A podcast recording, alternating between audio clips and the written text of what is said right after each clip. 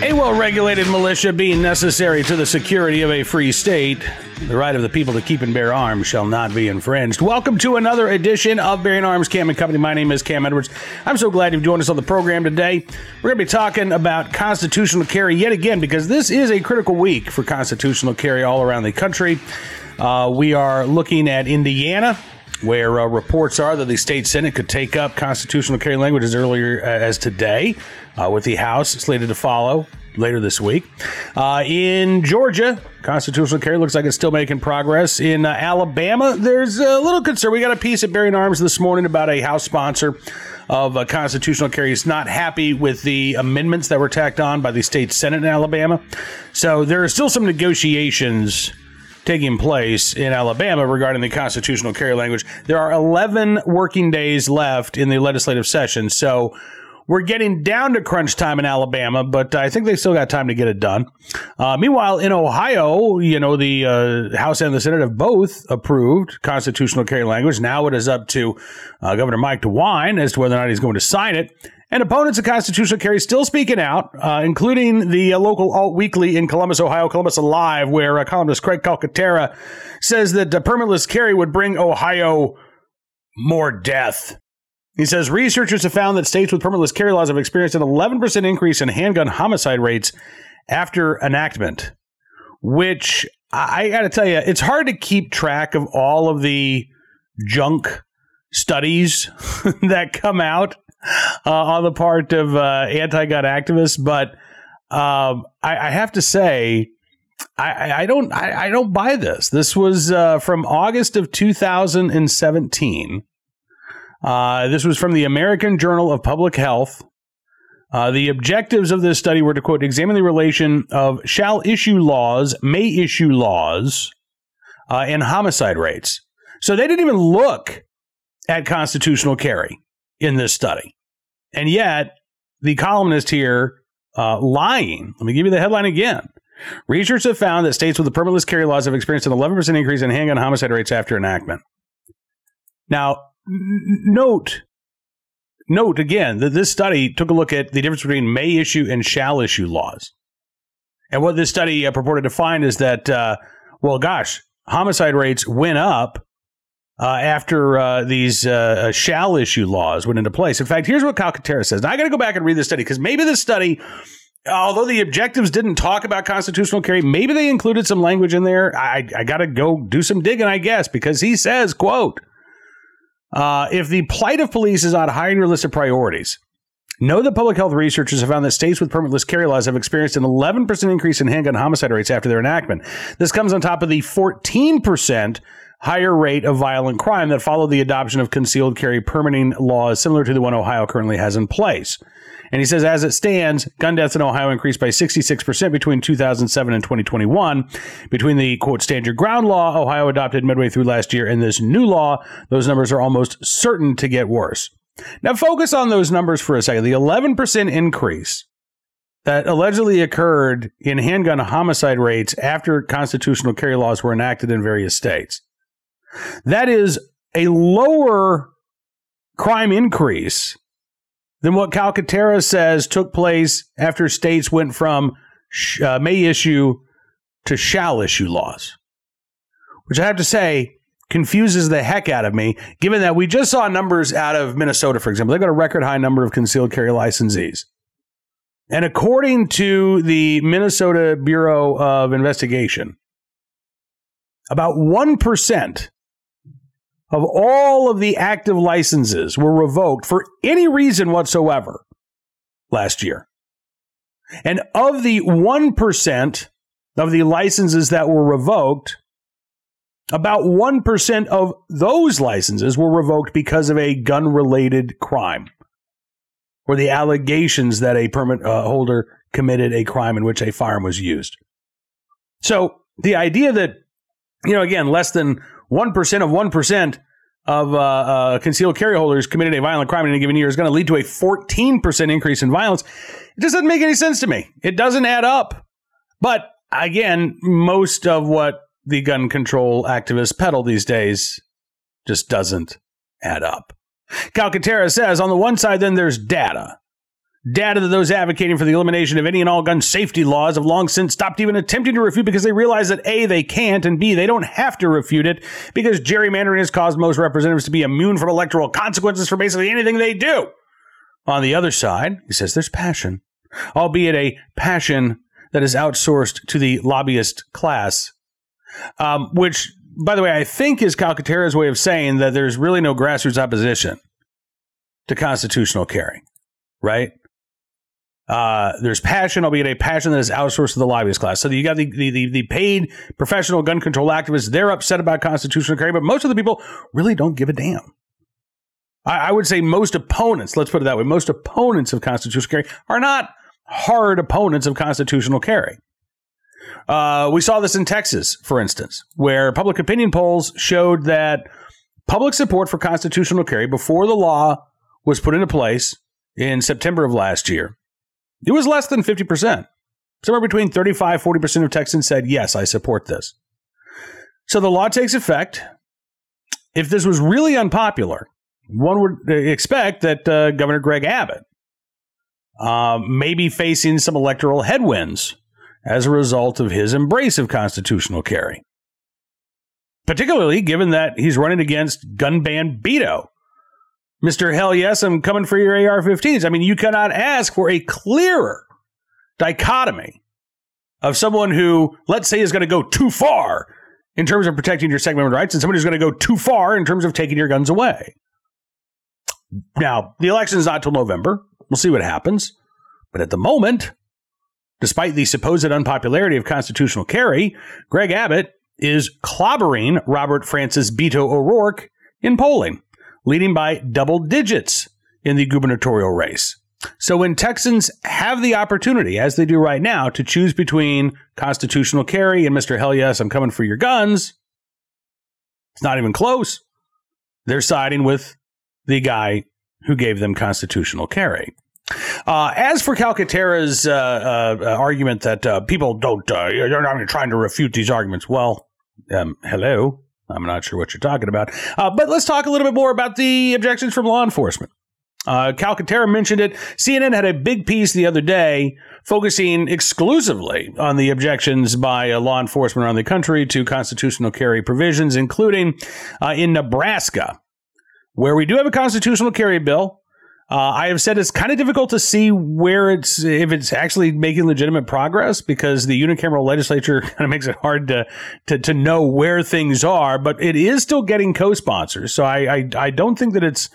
I think it's too early to write off Nebraska in terms of passing constitutional carry this year. They're not as far along in the process as states like Ohio and Alabama, Indiana, and Georgia, but the bill is still uh, a viable bill uh, in the Cornhusker state much to the chagrin of uh, folks like uh, Teresa Ewins, who's the police chief in Lincoln, Nebraska.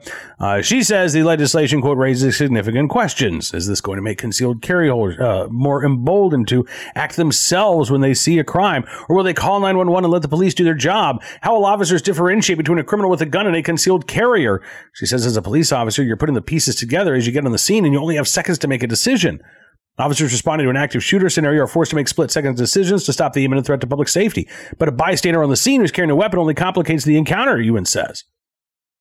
Which sounds to me like an argument against shall issue concealed carry. Sounds to me like that's an argument against may issue concealed carry. Sounds to me like that's an argument against concealed carry, and not a good one either, by the way. Not an argument against constitutional carry. And again, we've heard this for years. Every time there is an expansion of our right to carry, what do we hear? Uh, it's going to be impossible for law enforcement to know who's the good guy, who's the bad guy. And you know what? In some cases, they might actually be right. You might recall that case out of uh, Colorado last year where a uh, armed citizen uh, saw an active shooter, uh, responded to that active shooter, actually uh, shot the active shooter, if I'm recalling correctly, and was then shot and killed by police. I'm not saying it can't happen, but it is extraordinarily rare, uh, particularly given the number of defensive gun uses that we see around the country. Somewhere between 200,000 and 2 million, depending on what study you want to look at. I think it is fair to say around a million defensive gun uses each and every year, the vast majority of which the trigger is never even pulled because the presence of the firearm in the hands of the armed citizen is enough to prevent the crime from escalating any further. So, yeah, nobody's. I, I look. Maybe there are people out there. I have never said that owning a gun uh, makes you immune from harm. That if you're a legal gun owner and you're lawfully carrying a firearm, that you never have to worry about being the victim of a violent crime, or that you never have to worry about police mistaking you for a criminal and shooting you. What I will say is that those are extraordinarily rare circumstances.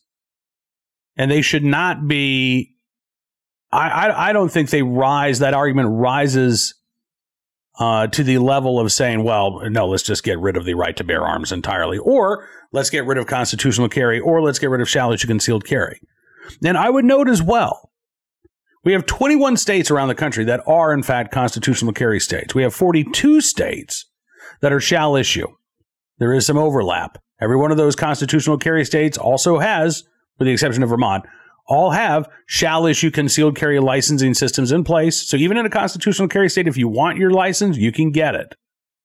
And not one single state has ever repealed its shall issue carry law and gone back to may issue. Not one state has ever repealed its constitutional carry law and gone back to shall issue only. It hasn't happened. Since Florida adopted shall issue right to carry laws back in the 1980s, the right to carry revolution has really moved in one direction and one direction only, and that is towards full recognition of our right to bear arms. So the objections of police, I think, are largely overblown. And once these laws are put on the books, we see that. Whether it's you know, I, again, I, I remember I've been covering this long enough to have heard these objections when it comes to Wisconsin adopting shall issue concealed carry or Illinois adopting shall issue uh, concealed carry uh, thanks to a you know a, a, lawsuit. I've heard it when it comes to campus carry in Texas in Kansas Oh, you, you, you know, we, if we allow these college students carry, there's going to be gunfights in classrooms. People are going to be so upset over what they hear, they're just going to whip out their gun. Or, again, if there's an active shooter on a college campus, police respond, they're not going to know who the good guy is, who the bad guy is. Again, we've heard these arguments for years. And they're scare tactics. That is not the uh, experience once you put a constitutional carry law in place.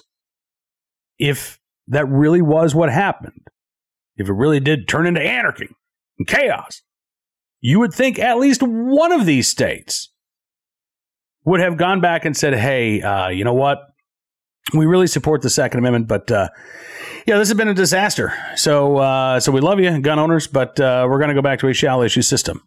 Again, not one state has ever done that. In fact, even in Vermont, which, yes, has a Republican governor, but has a Democrat majority legislature that is able to pass gun control laws.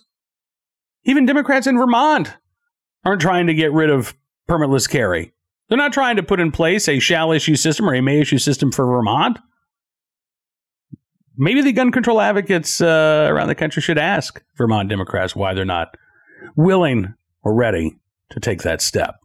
In the meantime, if you are a constitutional carry supporter in any of these states I mentioned Ohio, Alabama, Georgia, Indiana, and Nebraska as well I would strongly encourage you to uh, contact your lawmakers. Let them know what you think about constitutional carry. Show your support. And uh, hopefully, in the next couple of weeks, we will go from 21 states that recognize your right to carry without a government issued permission slip to at least 25. I would love to have half of the country have adopted constitutional carry by the time the Supreme Court issues its decision in the uh, New York carry case, dealing with New York's may issue carry laws, New York State Rifle and Pistol Association versus Bruen, which uh, we should get that decision late May, early June. All right, now let's turn our attention to today's armed citizen story, our good deed of the day. Our recidivist report We'll start there from the gun control friendly state of Colorado, which is seen its violent crime rate only increase since it uh, put its mag ban in place, its universal background check laws in place back in 2013. Every year since, Violent crime has increased in the state of Colorado, even as Democrats continue to put more gun control laws on the books. Why it's almost like gun control laws aimed at legal gun owners don't impact people who illegally possess firearms, like a man on probation who's now suspected of shooting at several people in Pueblo, Colorado. Police are now asking for uh, any potential victims to come forward and uh, let them know uh, uh about uh, any information that uh, they might have. This was a Saturday morning, just before one o'clock in the morning, along B Street in Pueblo, Colorado. According to authorities, there was a fight among several people when shots were fired. Investigators believe the person who pulled the trigger was 18 year old Zachariah Pino, someone who is A, not legally old enough to carry a handgun in Colorado and uh, B, someone who is already on probation for a second degree assault case. Uh, Pino also, by the way, has a restraining order that makes it extra illegal for him to possess a firearm. It also makes it illegal for him to consume alcohol. He is currently facing charges of reckless endangerment, uh, a violation of that restraining order, prohibited use of a weapon, unlawful carrying of a concealed weapon, as well as illegal consumption of alcohol. Uh, thankfully, nobody was hit when the shots were fired. It's also unclear. I guess second degree assault is a misdemeanor offense in Pueblo or in uh, Colorado because Pino is not being charged with being a felon in possession of a firearm. But uh, again, plenty of gun control laws on the books, and uh, none of them effective at preventing uh, young Mr. Pino there from illegally obtaining a firearm and allegedly using it in the commission of a violent crime. Today's armed citizen story from the Lone Star State of Texas, where a, a uh, woman able to fend off a burglar from uh, inside her home. This was Friday night in Harrison County, Texas. Officials uh, got a call about an incident on uh, Juanita Road in Longview. Uh, the uh, sheriff of Harrison County said when deputies arrived, they found 30 year old Matthew Dillon George injured from a single gunshot wound. According to officials, George had forced himself into the home uh, while the uh, female homeowner was present. Uh, she gave George a verbal warning to leave. According to officials, he refused. They say, concerned and fearful about her safety, the homeowner fired a shot which struck George. He was uh, transferred to a uh, local hospital, then transferred to a hospital in uh, Tyler, Texas. Looks like he is going to recover from his injuries. Uh, George is currently awaiting extradition from the Smith County Jail back to uh, Harrison County. Uh, the sheriff there in Harrison County, Sheriff Fletcher, says, "quote The entire incident is an excellent example of the importance of our Second Amendment. I'm thankful that the homeowner was unharmed, but I'm also thankful that the suspect in this episode will now face his consequences through the judicial system. It could have ended a lot worse, indeed. And I'm glad that uh, homeowner is safe and sound. Glad that the would-be burglar is going to be facing." the uh, justice system. I just hope that it doesn't result in a plea bargain and a slap on the wrist, because we all know how often that happens. Finally, today, our good deed of the day from uh, Pennsylvania, Lancaster County, where police officers in the right place at the right time, willing and able to do the right thing to help a woman deliver a baby on Tuesday morning. West Earl Township police officers Craig Johnson and Josh Mertz were uh, on the clock around 4 a.m. today when they were dispatched to a home in uh, West Earl Township for a report of a woman in labor. Uh, when they arrived, they found a 23 year old Madison Gadsden in her home. She was waiting for an ambulance to get there to uh, take her to the hospital. Uh, she was already having contractions, and before paramedics arrived, uh, the baby started to crown. So, Craig Johnson, who is a certified EMT as well as a police officer, uh, quickly took the lead, supported the baby's head, assisted Madison Gadsden with the delivery, and uh, baby Josiah Gadsden came into this world at 4:23 a.m. Johnson used a, an aspirator to clear the baby's airways, cut the umbilical cord, wrapped him in towels to keep him warm, uh, monitored both little Josiah uh, and his mom until EMS arrived, which was about three minutes, by the way, after uh, after birth. Madison and her child transported to a local hospital. They are uh, both reportedly doing great. The uh, police department there in West Earl Township said they want to congratulate the Gadsden family on their new addition and uh, hope for good health and fortune. So, uh, in the right place at the right time, willing and able to do the right thing to help welcome uh, young Josiah into the world. We thank these officers from West Earl Township, Officer Craig Johnson and Josh Mertz, for your very good deed. That is going to do it for this edition of Bearing Arms Cam and Company. I want to thank you for being a part of the program as always. Again, if you are in a constitutional carry state, or let's say a state in which constitutional carry is currently up for debate, please use your voice, use your First Amendment rights to support your Second Amendment rights. Let your lawmakers hear from you. Be polite, be civil, but uh, don't be vague. Let them know exactly where you stand, that you want to see constitutional carry become the law of the land where you live. Uh, I am praying that one day, and not too far from now, we get to do this in the Commonwealth of Virginia. We got to take care of the state senate first, but uh, we do that. I'm feeling pretty good about uh, the opportunity for Virginia to maybe become the 26th constitutional carry state.